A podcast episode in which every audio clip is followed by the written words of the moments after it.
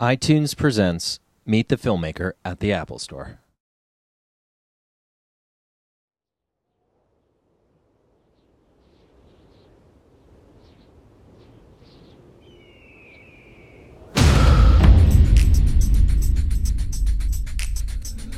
There must be some freaking chemical.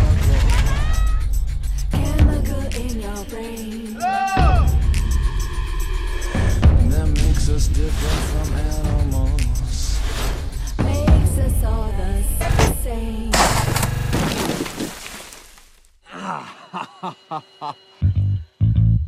Take it if it makes you numb. Take it if it makes you calm. Love it. Take it if it makes you make it. Hey! You lost? I'm a guide. What'd he say? So the guidebook says that the route's through here, but I know a better way. All you have to remember is that everything will be okay. Oh my god! Aron!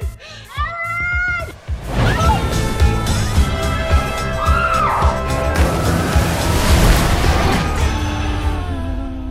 Yeah. You liked him. I don't think we figured in his day at all. Kristen!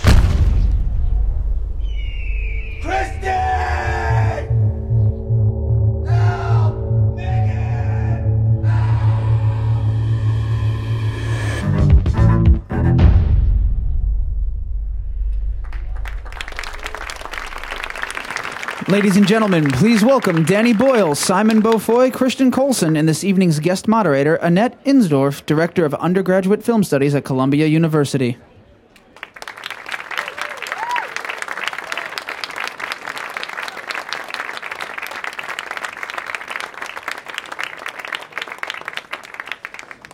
Okay, welcome. Well, I cannot imagine a film more different from Slumdog Millionaire, which was sprawling, multi character, urban, than this intense tale of one person stuck. So I want to know what it was about this that led you to embark on this journey? I mean, was it that you read the novel, I mean, the, the story, the autobiographical story of Aron Ralston, Between a Rock and a Hard Place? Is that what started it? What was it that grabbed you? It was. Um, I, I I heard the story in 2003. I live in London, and I, I mean, it was a story that just went everywhere. Really, I guess like the Chilean miners, or there's certain stories that just snag. And I remember waiting for him to come out of hospital, um, you know, to hear bit more about the story. And uh, there was a press conference. I remember that being in the news. And and then I read his book in 2006, and I was given it by Francois Ivernel, who runs Pathé, who helped us, was the key player in setting up Slumdog Millionaire when Warner Brothers were going to put it on DVD and stuff like that, would put it straight to video. But um, and it, he's a climber as well, and he gave me the book, and I, I read the book, and uh, and I went to meet Aron in uh, Holland. He was on a book tour promoting it, and I explained how I wanted to make it, which was like the version that we've got now, sort of.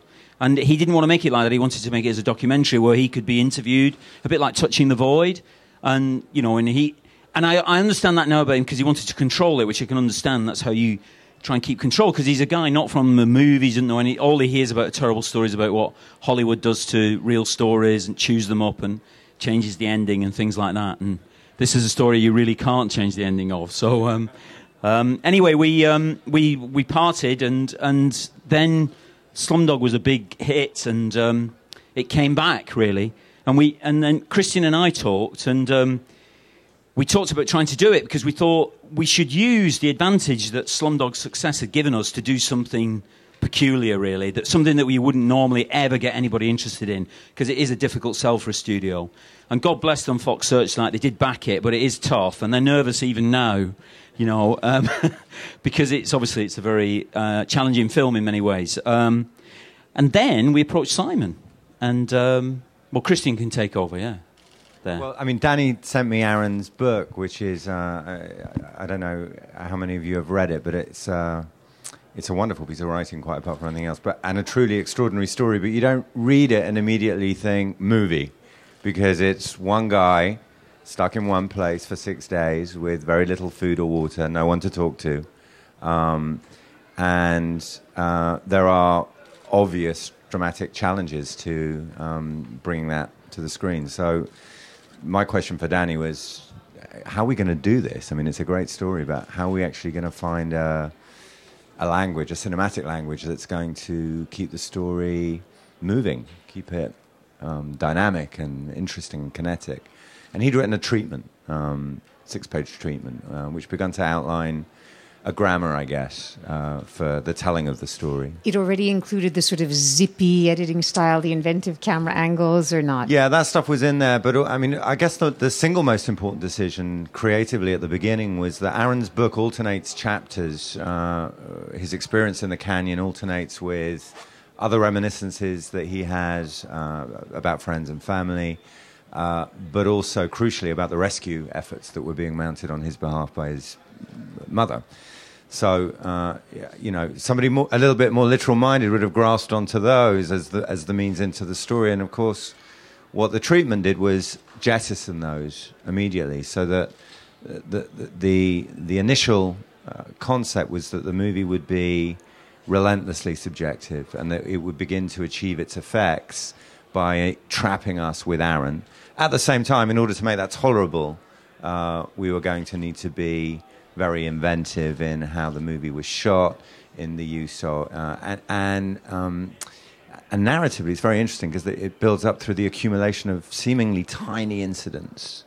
You know, the, you haven't seen the film, so I won't tell you what the incidents are. But uh, so it was a really interesting document. And that's what got me hooked. And then we went to speak to Simon. And I think even if you have seen only the trailer, because I'm lucky, I saw the film at the Telluride Film Festival, and I can tell you that it is one of the most exhilarating motion pictures of the year, and that it moves with a pace that is just heart-stopping. It, it doesn't it doesn't let up.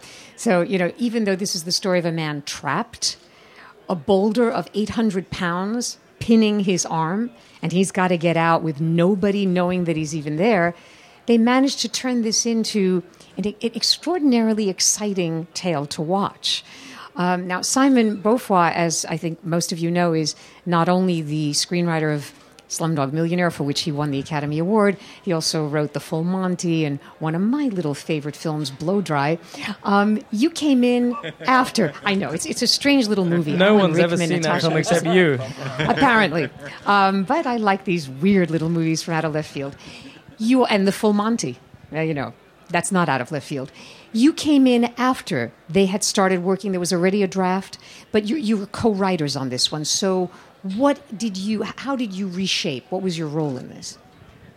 Well, I have to confess to being very skeptical about the project entirely. Um, of all the mountaineering stories there are, uh, and there are many extraordinary feats and books about people scaling Everest, the North Face of the Eiger. Uh, it just invites tales of, of human endurance. Um, this was the one tale in the whole canon of mountaineering literature which I felt was impossible to dramatize because it's one guy on his own. Uh, and of course, there are certain people in life that if you say this task is impossible, they head for it like a train, which Danny is one of those people. Um, and it, Danny wrote a 40 page document and plonked it in front of me and said, That's how we do it. And I got incredibly fascinated by the potential of it because what you had realized and I hadn't was that Aron had a video camera with him when he was down there. And he did this rather extraordinary thing while he was trapped for five days, which is he switched his camera on once a day and talked. And he talked to his friends, he talked to himself, he talked to his family, and recounted, sometimes quite factually, about what had happened, how much water he had left, the things he tried to do to escape. This guy was trained as an engineer, so he tried all sorts of very canny, clever ways to get himself out of the predicament he was in. None of them worked uh, until the end, obviously. And he basically had another person down there with him in the canyon because he was chatting away to this video camera. And that is the stroke of genius, really, that makes the whole thing possible. Is that it's not a man on his own, really. He's talking to everyone back home. And this, as a screenwriter, allows you to go back into his past through the video camera um, to everything he's thinking and wishing and hoping um, if he had a future, what it might be, things about the past that he wished he'd sorted out and done differently.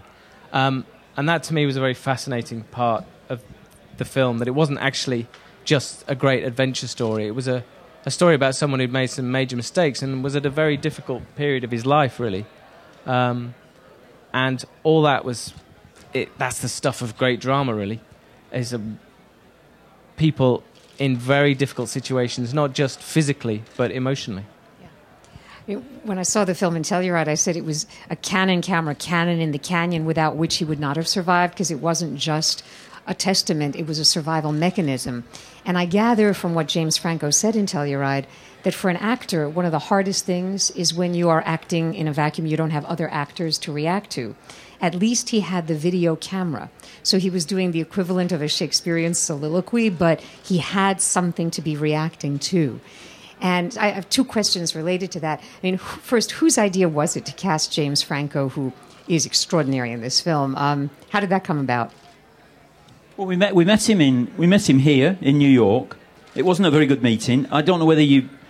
He, he always looks stoned. Like I mean, not just stoned. no, he's but just exhausted because he's simultaneously studying at Columbia, NYU, and making three films. But he, he's just asleep. You think? I mean, Christian and I met him at first, and we there were only three of us in the room, and I thought, does he even know we're here? It was like, and then the casting woman at Fox said, was a fantastic woman called Donna Isaacson. She said, "Don't. He is." That's a technique that he uses, and I subsequently learned it is. In fact, he's not stoned. He's he uses it as a way of kind of sussing out who is in the room and what is their agenda and what's going on. And he's very, he's very clever. He's a very smart guy. So we met him. So we met him again in um, in Los Angeles, and he read for us actually.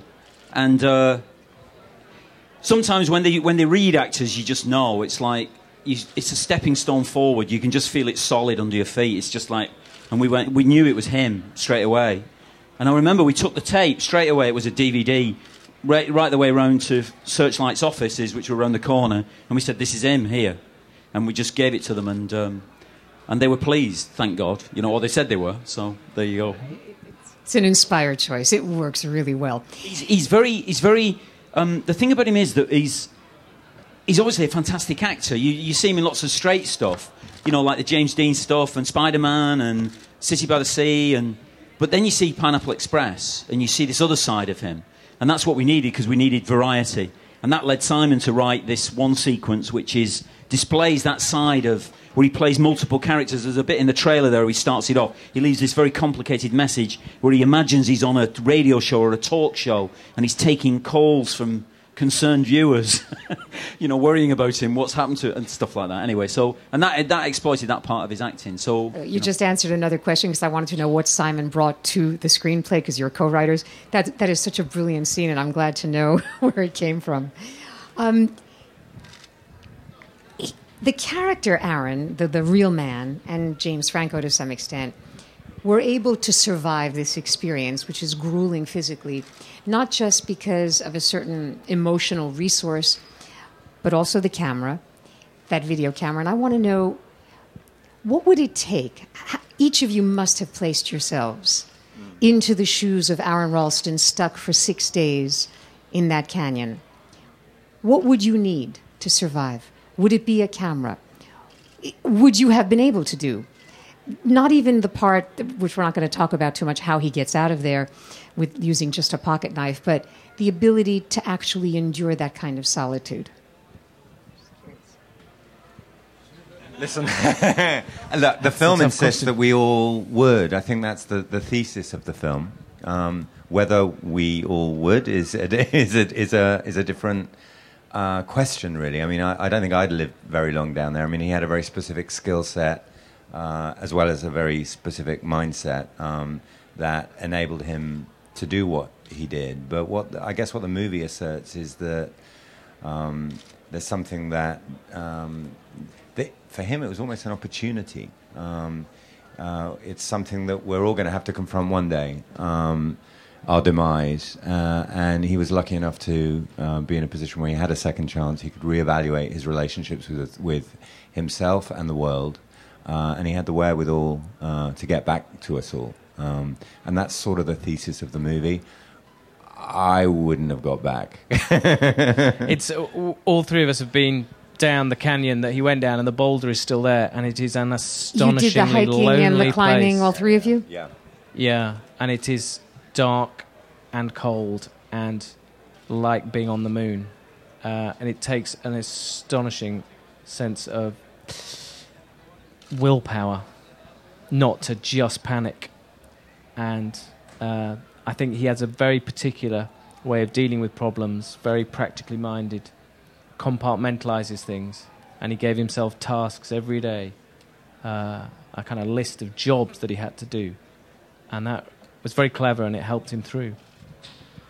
I sort of, I sort of, um, the story is known as a kind of superhero story, really, and I mean, and and there are many things said about him like that. But I sort of don't, I'm not party to that. I think he went in there as a superhero, and the skills that he showed in there are actually made him more like us, made him more like everyone. So my belief is that everyone would survive it.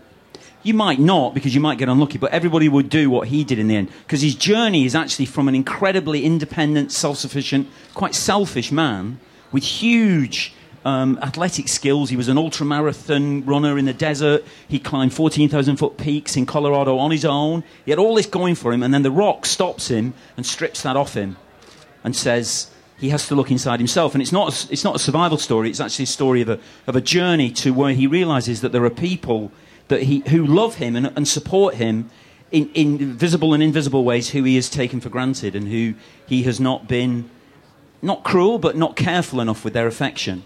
And so that's the journey back is towards a kind of sensitivity, really, in a way, or an awareness. And it's only when he has that awareness he's able to do what he actually does at the end. So that was always my take on it. Now, it's rare for a film to engage two cinematographers, two DPs, directors of photography, but this one has both Anthony Dod Mantle, who shot Slumdog Millionaire, and Enrique Chediak, who did 28 Days Later with you and other films like uh, Edward Norton Down in the Valley. Why two DPs? And how did you? Well, I mean, actually, I think I, I know the answer because it's a movie that has such inventive angles and shifts film stocks, and um, you know, th- th- there's a visual richness. But talk about how the two work together. Well, the idea we had this because it's just one guy mostly for the whole movie. We we, we, we, kept thinking, how can we um, create variation? And one of the things was obviously James's skill as an actor that he can play many characters in a way.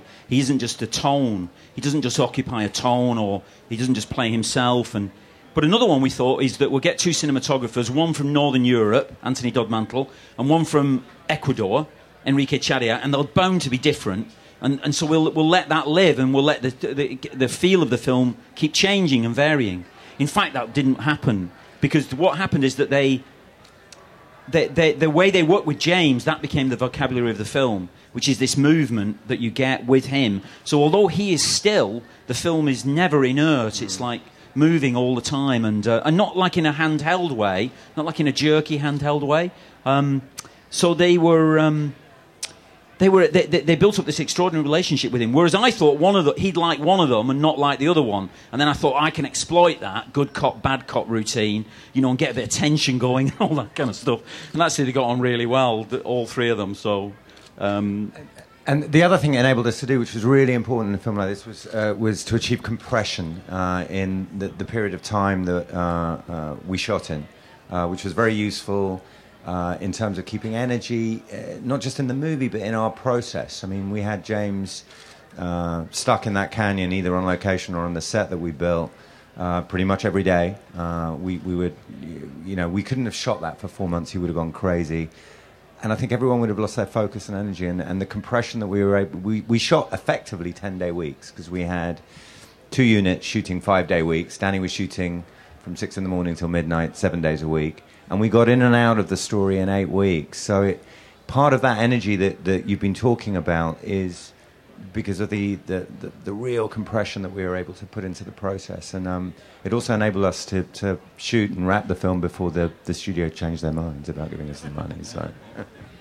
And did each of the DPs have digital as well as um, traditional camera equipment? we gave them one of them. We gave them a, um, they had a stills camera, uh, the Canon, the D5 and the D7.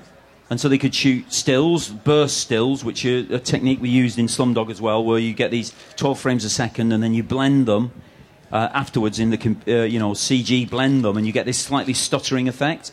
Then we used a, a the main camera we used was a silicon imaging 2K camera, which again we used in Slumdog, which is a highly flexible camera, really useful for tiny spaces, which is what we were in, and um, and they had a film camera as well, which we didn't use very much, and we didn't use it in the canyon at all. Um, and then they had, of course, Aron's camera, which was the Canon Allura from 1999, you know, a little domestic camera, and some of the messages are shot on that. So they had four, basically four bits of kit, yeah. But it sounds to me all of a sudden like the editing of this film must have been quite an undertaking. I mean, I mean, it's said, it's said about a lot of films that they're shaped in the editing room, but was that even more the case, more so, let's say, than Slumdog Millionaire? Because there's so much rapid cutting into the stasis that creates the, the mood of the film. Uh, how long did the editing take, and was it for you as central as the well as the shooting experience? Yeah, I mean, films are, I mean, made in editing. It's true what they say, and um, I'm sure it's not true of all films, but it's true of most films, I think. And we um, we edited again. We compressed the editing because we wanted to get the film out now, because this kind of season is when this kind of film, which is a challenging film, gets a chance to not just disappear in a weekend. You know, it gets a kind of you hope to build some momentum behind it. Um, so we we we we we we compressed the editing and uh, and edited in about three months really in, in total, and did the music and everything, and, and got it. And we had this amazing editor, John Harris, who'd done Snatch, Snatch and Stardust and Layer Cake. I've made a film with him. Descent. You did Descent with him, and he's a fantastic editor. And he had this particular problem because we'd written these triptychs, which are at the beginning of the film, the middle of the film, and the end of the film. And at the beginning, they look just like a, a title sequence, like you see in split lots of movies, split screen kind of things. Um, but then they become integral to it.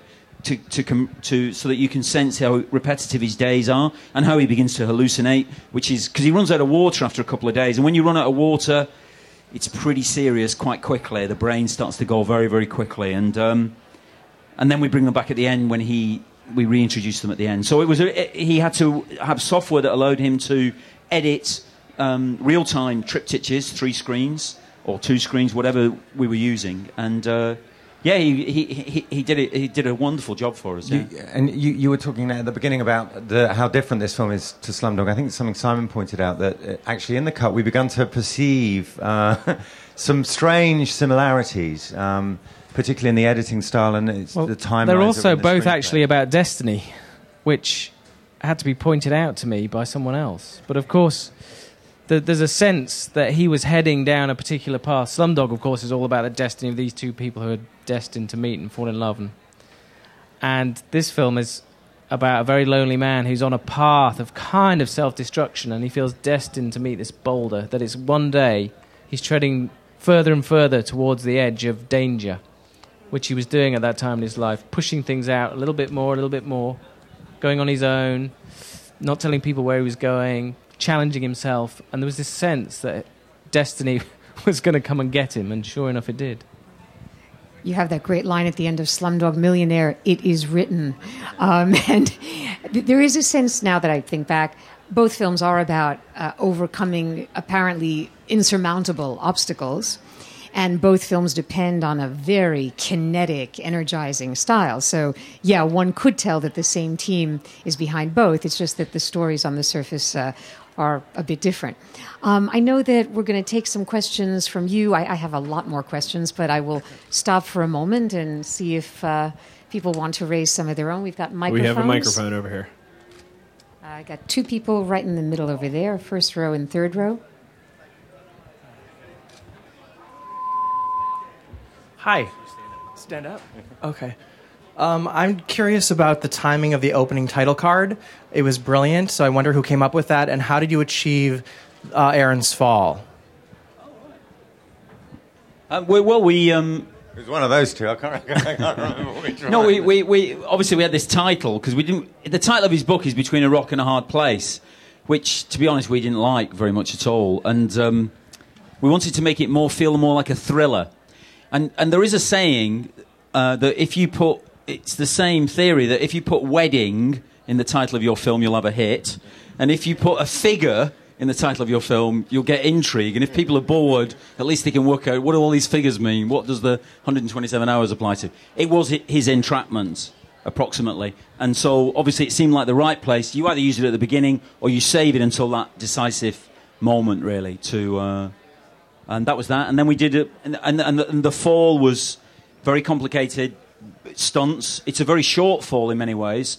Um, and he lands. What I found extraordinary when we found out was I couldn't work it out from the book, but he lands standing up, like in a handshake, like that, with the rock. I mean that. It, it- I mean it's like it's like he says this is this is insane. It's like some ludicrous Beckett play that begins with this visual pun in a way, you know. And he and he's like in a handshake with a canyon, like a handshake with Utah, like this. It's just bizarre and. Uh, and yeah, we, we worked on that with, with a mixture of stunts. James did some of the stuff himself, and got he got beat up quite a lot in the film, and uh, uh, which I I think he quite enjoyed. But um, it does mean you can't go, you can't keep doing things because sometimes he would mark himself, and you you couldn't disguise it with makeup and stuff like that. But then you, I think he knew you had to to do, you know, given what Aron had been through, it was no good us complaining about having to get up early in the morning or getting knocked about a bit, you know, considering you're doing the story of this guy who's literally disintegrating in front of your eyes for six days. But, but it, it's weird doing the fall, and what's one of the strange things about making films is, I mean, that's on screen for what, uh, eight seconds? I mean, le- less, and we must have shot for, I mean, days. We shot that for, and then there were other other times when he'd do a video message, and we'd get or two, and get a sort of six minutes of screen time in, you know, an afternoon. So, yeah.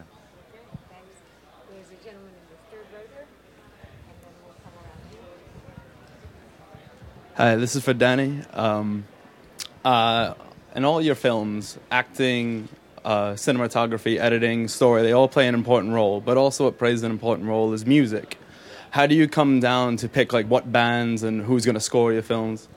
Well, usually it's not. We, we had A.R. Rahman on this because we'd had him on Slumdog, which is a kind of obvious choice because he's an Indian composer. But he's a genius, absolute genius. And we asked him, we wanted him to do this.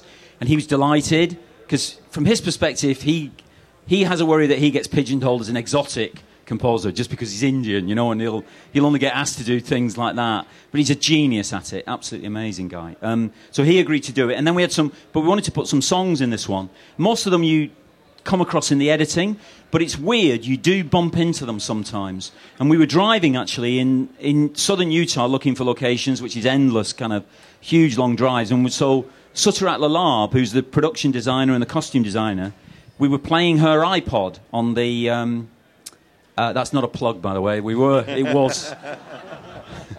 we were playing her iPod on the uh, on the car stereo, which was a Sony, as I remember. But anyway, um, the uh, and this song came on, and it was this band Free Blood, and you just go, oh, I'd never heard it before. It's called Never Hear Surf Music Again, and I thought that's the beginning of the film. You just, it's weird. It's just like, and you go and and you, then you take it back to the editing and you put it on the beginning of the film, and it works. It's like, it's like destined almost to be there. It's very bizarre. And I did a film. The first film I did was Shallow Grave, which ends with this great Andy Williams track, Happy Heart, which my dad used to play when I was a kid. He was a big Andy Williams fan. A bit, he's a bit. A, he fancied himself as a bit of a crooner himself. And um, we were in a taxi in Glasgow when we were shooting the film, and we got into this taxi, and the guy was playing Happy Heart, and you just thought, oh, that's the end of the film, just like that. And it's weird the way it works. Sometimes you bump into them, you know. Uh, okay. But they're also, also sorry, there, there, there, it was another way in which you can create variety in the film. You know what we were saying about the danger of it being very mono, because it's just one person who's very still, and we wanted to create this sense. We always had this idea that it was an, that the film was an action movie where the hero can't move. That was our mantra every morning we went in. And so music is another way that you can do that, and contradictory music sometimes as well, as you'll see if you see the film, hopefully. So. When you see the film. Right here. Hi, um, I was just want to ask you um, if you can tell us the budget and if, if you can tell us uh, whether Slumdog and um, after the Oscars, was it easier to get the green light quicker or you did a certain trick to get it uh, quicker? How did you feel after that to get the budget and the money that it was and what it is?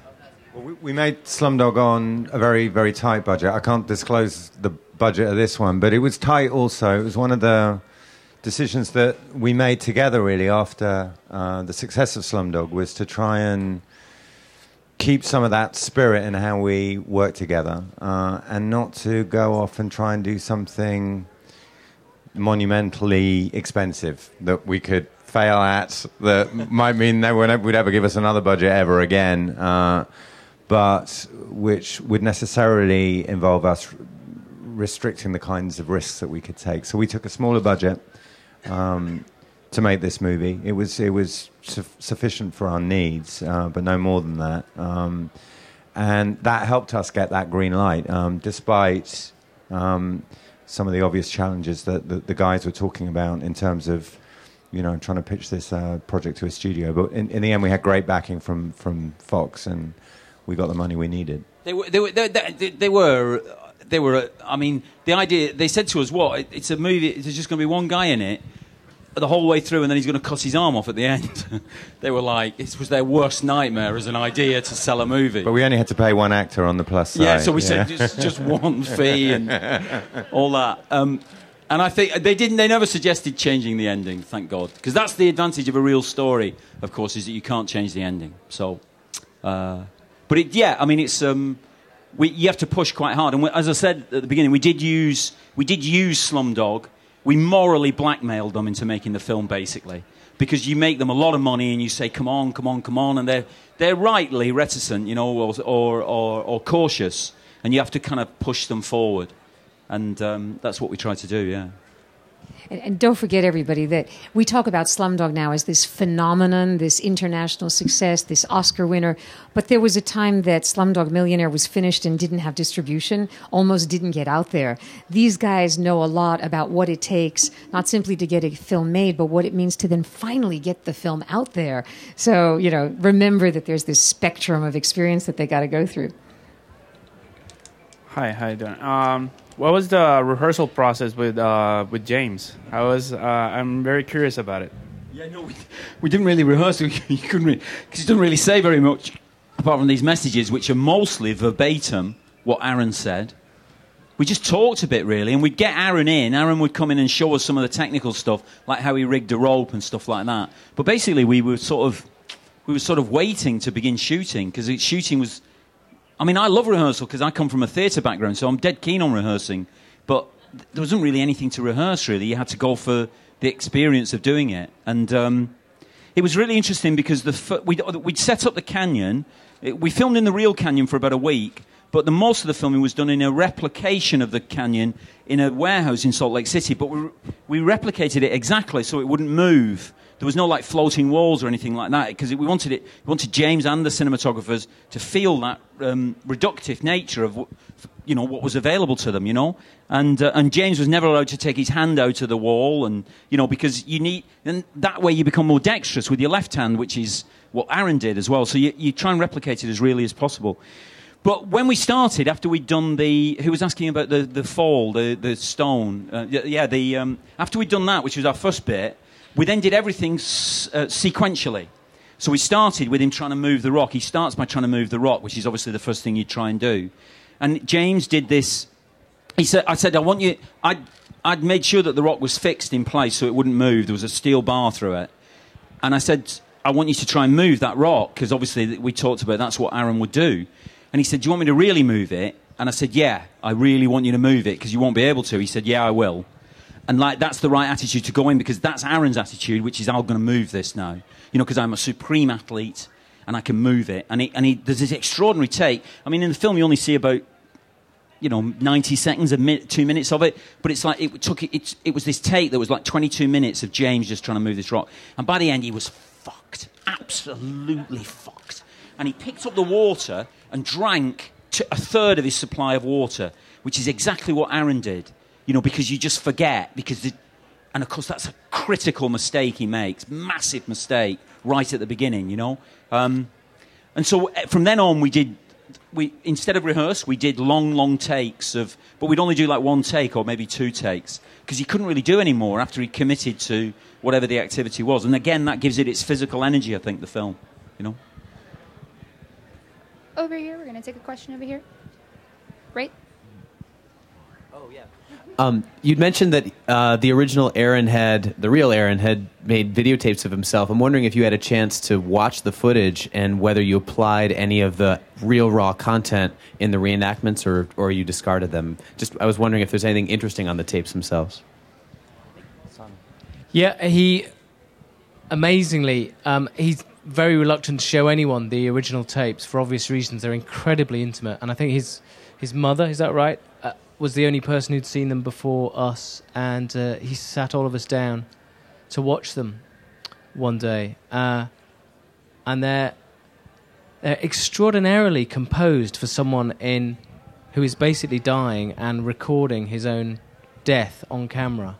And he revealed later that he he re-recorded if he broke down in tears or anything, he'd stop and rewind and go back over them. Um, but it it's it's an extraordinary thing to see someone someone's last will and testament on camera like that, and uh, you see his disintegration physically after. I think it's when he runs out of water on the fourth day. Is it he runs out of water? He start his face suddenly crumbles and becomes very skeletal. Um, and it's it's very moving watching them. Partly because of the restraint he brings to it. It's just an extraordinary restraint, uh, given his situation. Um, some of it is verbatim we used in the film, and some of it uh, was so composed that we felt an audience might not understand the level of distress he was under. So we we worked around it. Um, everything in the film, Aron saw. He read every draft of the script and made comments on it, and he felt that everything we were doing, even if we weren't using the verbatim words of the messages, he felt it was true to the situation and his experience as it was, um, which obviously is really, really important given that it's his life story. We have enough time for this question and another question. Well, on the heels of that about uh, Aron, so um, when you spoke to Aron about this and all, I mean, how interested or involved did he want to be, or he was allowed to be, and then ultimately, how has he reacted as he's seen it? Have you talked to him about? I mean, you obviously talked to him about how, what feelings does it bring up, and how does it affect him now to see it all replayed? Well, we um, uh, obviously we, we worked very closely with him at the front end of the process to try and um, because as Danny said originally, he wanted a documentary made, um, and that conversation led nowhere. And then when the subject resurfaced three years later, we I think all of us, the filmmakers and Aron, needed to be sure uh, that what we were going to end up with was uh, something that everybody was happy with, and.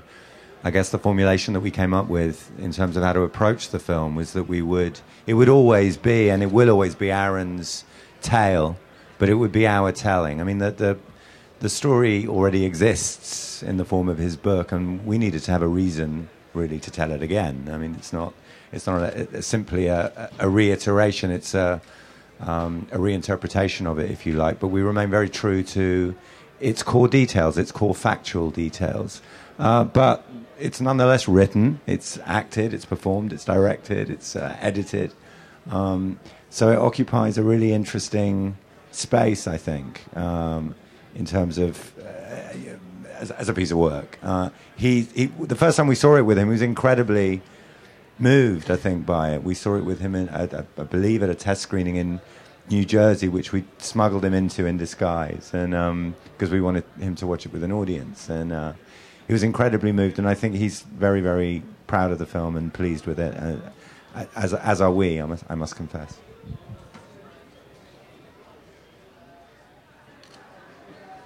We have the last one right over here.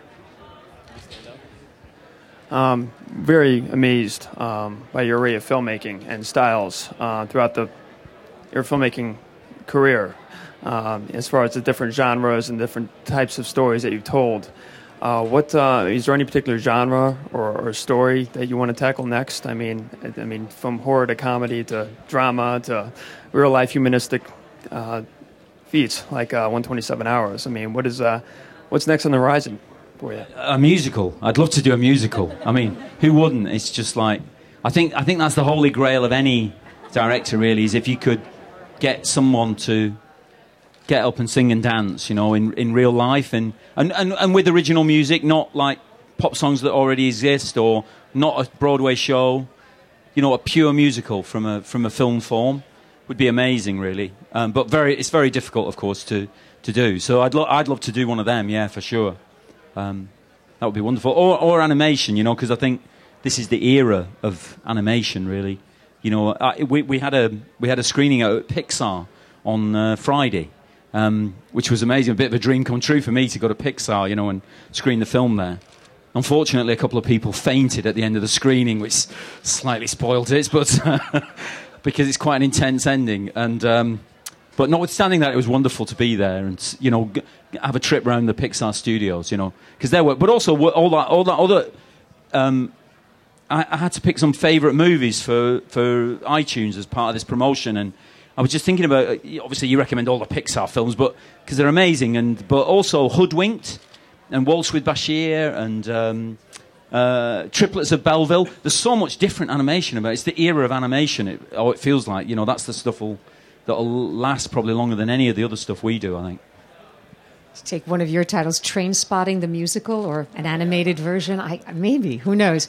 Um, I've been told that we're going to have to end this. I just want to thank Christian Colson, Simon Beaufoy, and Danny Boyle for joining us, and thank you all for being here. Thank you very much for coming.